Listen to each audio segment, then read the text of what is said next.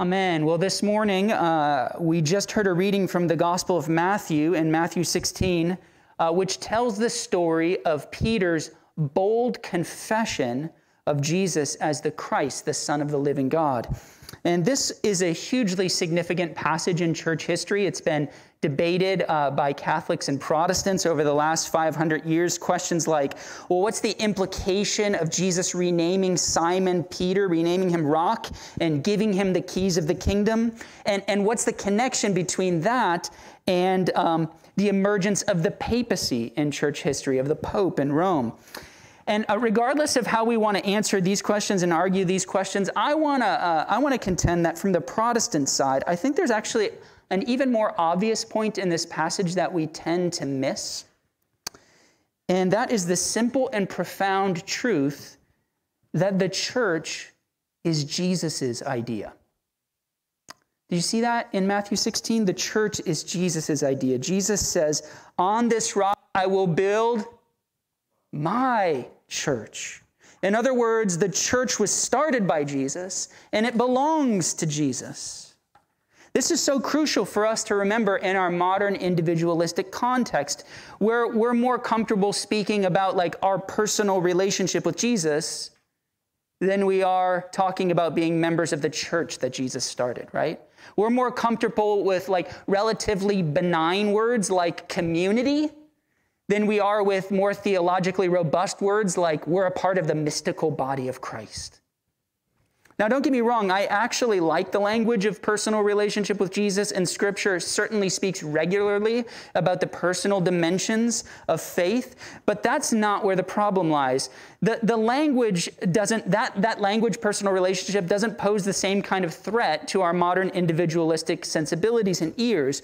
What does pose a threat is the expectation that disciples of Jesus would all belong and be committed their entire lives to the church that Jesus founded. Devoted to the church that Jesus founded. In fact, if we really care about following Jesus in this life, we will find commands in the Gospels that we don't even have an opportunity to obey if we're not a part of his church. And I could list many of these, um, but you wouldn't even have to turn another page in your Pew Bible before you get to one. In Matthew 18, uh, Jesus talks about what to do, how to confront your brother uh, when he sins against you. And everything that Jesus says in Matthew 18 would make no sense whatsoever if he wasn't assuming that all of his disciples would be a part of his church. Amen? And the fact is, the New Testament almost always uses the plural you, what we in the South would say, y'all, rather than the singular.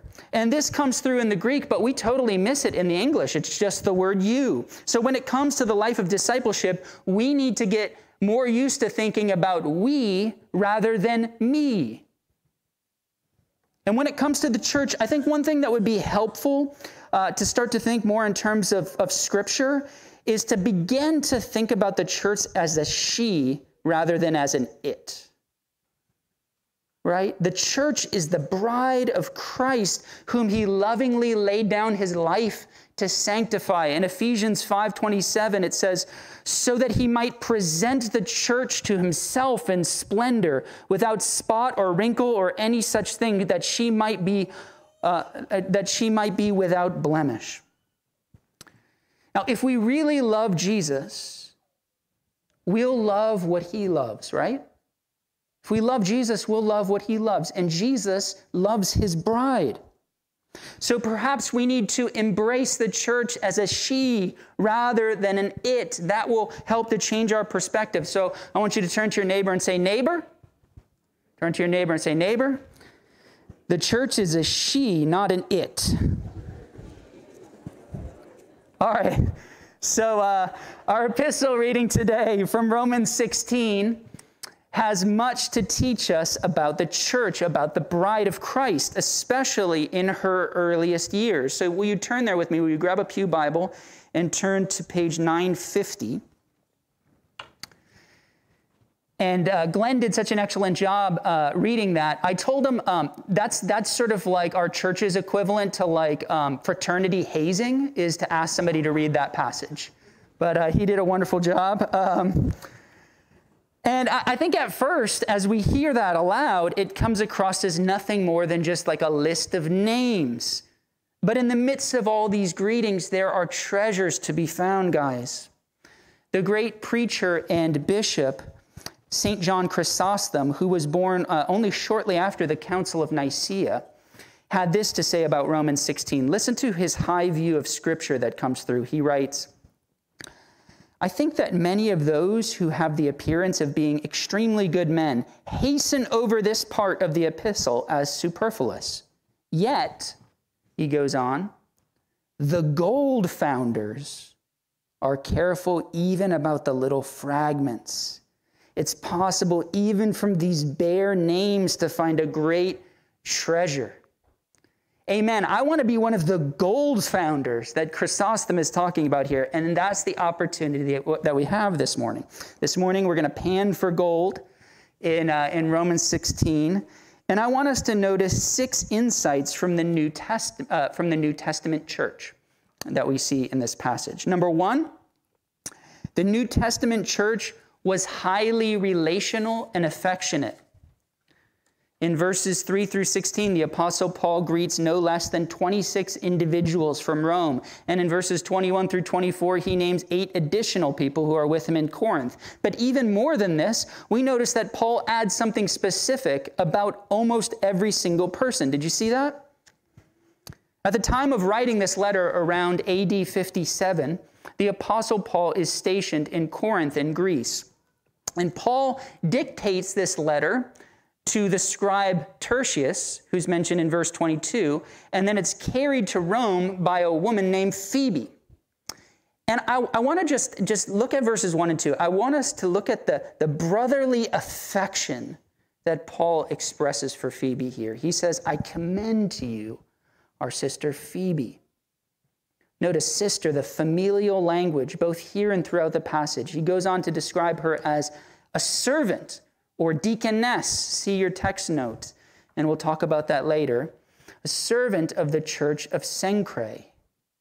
Cenchreae is located about six and a half miles east of Corinth. And so she's come there and he's given her this letter. In verse 2, Paul asks that the Romans, quote, may welcome her in the Lord in a way worthy of the saints. She's one of the saints, Paul is saying. She's one of those who've been set apart by Jesus. And then, on a more practical note, he asks them to help her in whatever she may need from you, whether right, whether food or lodging um, or finances. For he says she's been a patron, she's been a financial supporter of many and of myself as well. Again, St. John Chrysostom comments see how many ways he takes to give her dignity so placing on each side of the needs of this blessed woman her praises. Amen. Here and throughout the chapter, Paul's language is not only affectionate, but it's honorific. This is a man who loves the church that is loved by Christ. In verses 3 and 4, he praises the courage of Priscilla and Aquila, Prisca and Aquila, his, quote, fellow workers in Christ Jesus, whom he says risk their necks for my life. In verse 6, he praises a saint named Mary as a hard worker. And in verse 8, he calls Ampliatus my beloved in the Lord. The familial language continues with Rufus in verse 8, whom he says uh, uh, about her mother that she's been a mother to me as well. This is how the early church thought of one another and talked about one another as a family of saints. And how about us, guys? Would we ever think to speak of one another with such affection? Do we in our hearts set apart Alejandro as our brother and, Bev Lewis as our mother in Christ? I hope so. I, I know I try to. Because this is not just pious jargon. This is not just pious language or some kind of like bless his heart southern politeness, right? For out of the overflow of the mouth, the heart speaks our Lord Jesus Christ says. And our mouth should tell the story to the world that we're a family, that we love each other, that we sacrifice for each other, that we risk our necks for each other. In verse 16, Paul even says, Greet one another with a holy kiss. And this actually became a customary Christian greeting at that time. What we refer to in, in our church as passing the peace in our liturgy, they called the kiss of peace in the second century. It was a way of kind of making good with one another before you go up to receive Holy Communion. And according to Justin Martyr, it was already a part of the regular worship of the church in the second century. And this was a highly affectionate form of greeting that may seem strange to us. I, have to say, it's not altogether strange for me. I don't know where you were brought up, but uh, in the city I was brought up in Central Florida, there's a high Puerto Rican population. And I know that from middle school, my friends started kissing me on the cheek. I, I didn't know what was going on, but, uh, but culturally, it's not that distant for me. But does this mean that we should use verse 16 as justification to go around kissing, kissing random Christian men and women in Tallahassee? That's, that's probably not a good idea in our cultural context. The idea, rather, is to greet one another warmly, with greater affection than is usually given. Maybe a hug rather than a handshake. Now, the irony is that this passage is occurring while we are under renewed COVID protocol. Uh, and so we won't pass the peace with our, uh, our customary affection. But you know what? That's a good reminder that sometimes the wave of peace can be more loving than the kiss of peace, depending on the context, right? But, uh, anyways, that is the first message of Romans 16 that the early church was highly relational and affectionate, and we should be too. All right, number two, this is a consistent theme in Romans. The New Testament church was diverse. Last week, I mentioned the church's unity across ethnic, socioeconomic, and temporal lines. And here we see a church, do we not, of men, women, elderly, Jewish, Gentile, rich, poor. In fact, one of the things that scholars note is that several of these names, Ampliatus, Urbanus, Hermas, Philologos, and Julia, were most common among the Roman slave class at that time. On the other hand, you find people in this list with houses big enough to host others. Like Gaius in verse 23, you find high ranking treasurers in Corinth, like Erastus in verse 22, and seemingly even members of the imperial household, like Paul's kinsman Herodion, verse 11, possibly the grandson of Herod the Great, who was the king of Judea when Jesus was born. And so the church is a family of hospitality, of missionaries, of tradesmen, of princes and scholars and benefactors, all to the glory of Christ. The body of Christ, brothers and sisters, is bigger than race, it's bigger than class. It's bigger than nationality or gender, and certainly bigger than any of our modern self definitions that we use to differentiate ourselves one from another, and so that politicians can make us into a voting block. The body of Christ is one. The bride of Christ is one. And Jesus is not polygamous or polyamorous. Jesus is devoted to his one bride and body.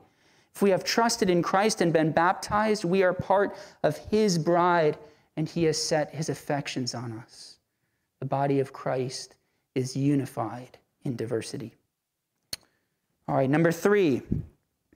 And contrary to popular criticisms, the early church affirmed women. Do you see that in this passage? The early church affirmed women. Just last night, uh, my two daughters joined an international Zoom call for a ministry in Tanzania called Shade.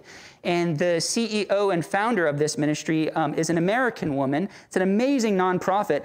And I'm so grateful that my daughters are getting this kind of ongoing chance to learn from this entrepreneurial and kingdom minded woman. We need, our, our daughters need uh, role models like this. Amen? We've already noted this theme of the presence of women in Romans 16, but I want to give it some special attention. Of the 26 saints listed in verses 3 through, 3 through 16, nine are women. We have talked already about Phoebe, and I've discussed in a previous sermon on 1 Timothy 3 why I believe there were women deacons, sometimes called deaconesses in the New Testament church. But in short, I think it's the most natural reading of several relevant biblical texts. And also, we continue to find the office of deacon, the office of deaconess, in the second and third and fourth century church. So sometimes, if a text feels a little bit ambiguous, we can kind of, you know, see see what happened like 40 or 50 years later and like, oh, okay, well, that brings clarity to it, right? We also see in Romans 16 this missionary power couple, Prisca and Aquila from verse 2, who host a church in their house. As uh, is often the case in the New Testament, Prisca or Priscilla is actually listed before her husband. Now, whether that's because she was converted first and is more well known, or whether she had a greater spiritual reputation, perhaps uh, uh, more obvious spiritual gifts, we don't know. But I do know in our present day, uh, Bishop Neil likes to brag on his very gifted wife, Marcia, that she's more widely beloved as a speaker than he is. Uh, he says uh, people really like to ask her to speak at their retreats, and sometimes they'll let her bring me along. And so, uh, so I'm very thankful this morning for Marcia and Neil. Uh, in addition to Phoebe and Priscilla, there are several others who are noted for their virtue and their ministries. Junia the wife of Andronicus, verse 7, is even well known to the apostles in Jerusalem, being herself, it says, an early convert. So, in summary, John Stott remarks the prominent place occupied by women in Paul's entourage shows that he was not all the male chauvinist of popular fantasy. In fact, all told, it seems to me that women had a greater diversity of roles in the New Testament than they have in many generations since. Doesn't it seem that way?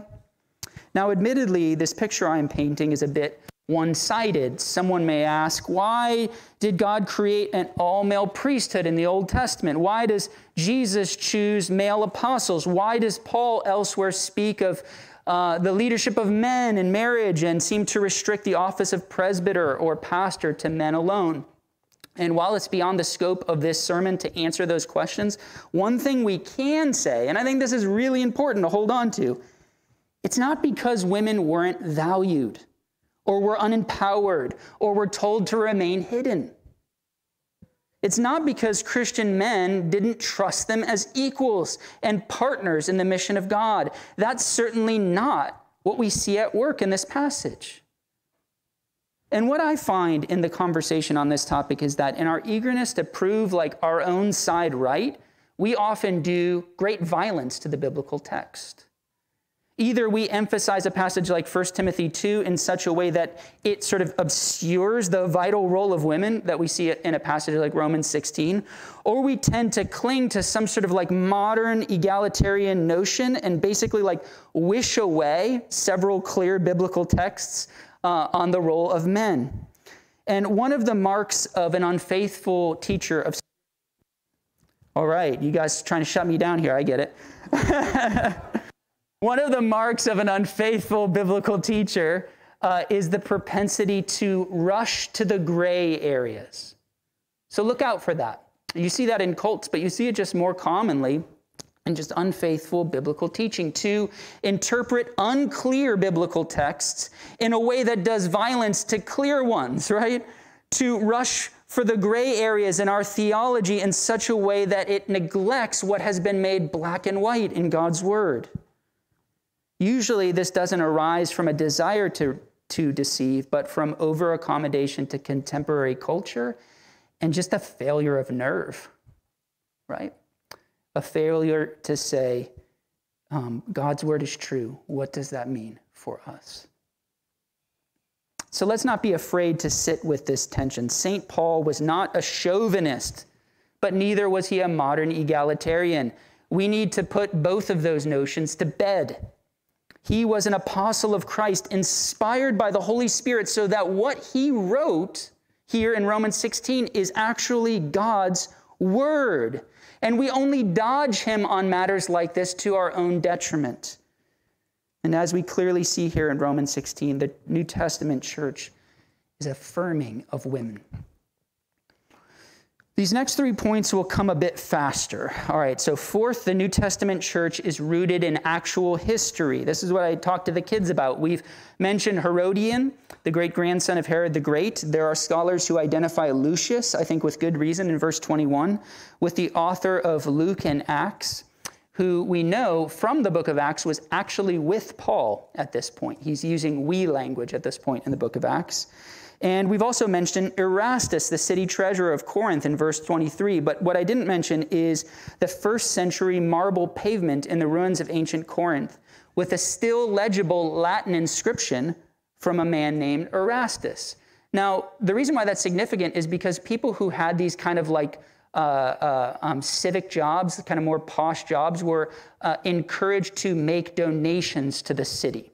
Uh, and, and, uh, and that really seems to be what's going on here with Erastus.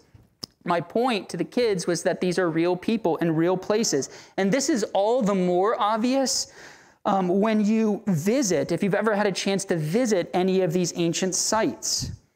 But my favorite historical reference in this passage is one that someone brought up at Bible study on Wednesday night, and that is uh, the instance of Rufus, who's mentioned in verse 13, if you see that.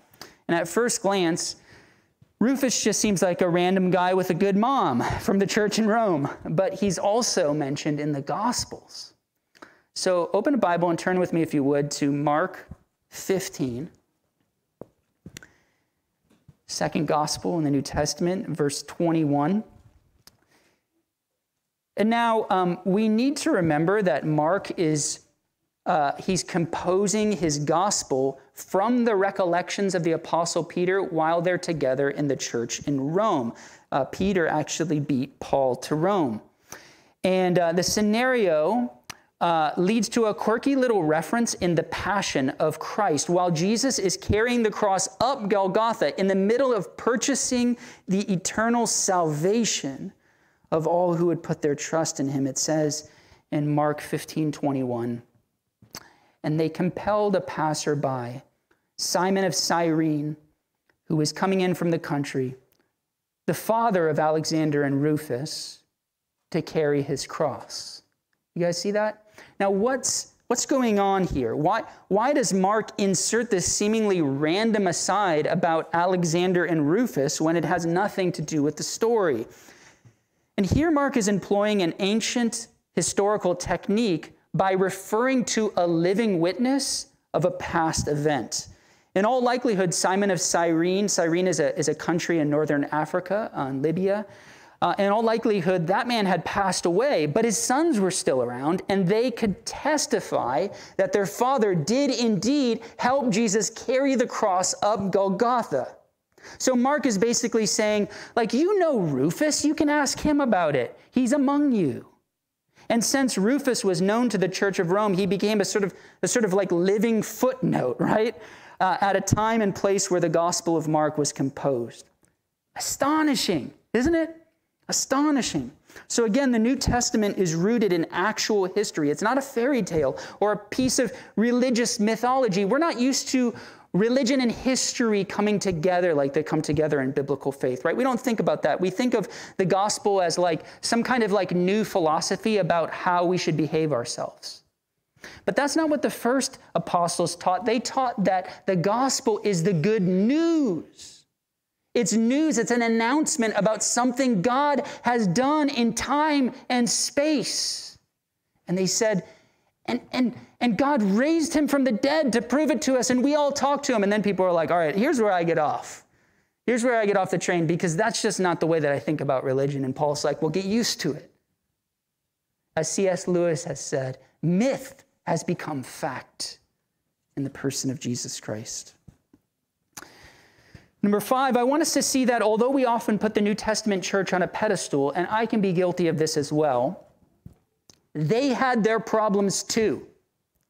Because right in the midst of this honorific and affectionate section, we come to the warning in verses 17 and 18. The Apostle Paul says, I appeal to you, brothers, to watch out for those who would cause divisions and create obstacles contrary to the doctrine you have been taught. Avoid them.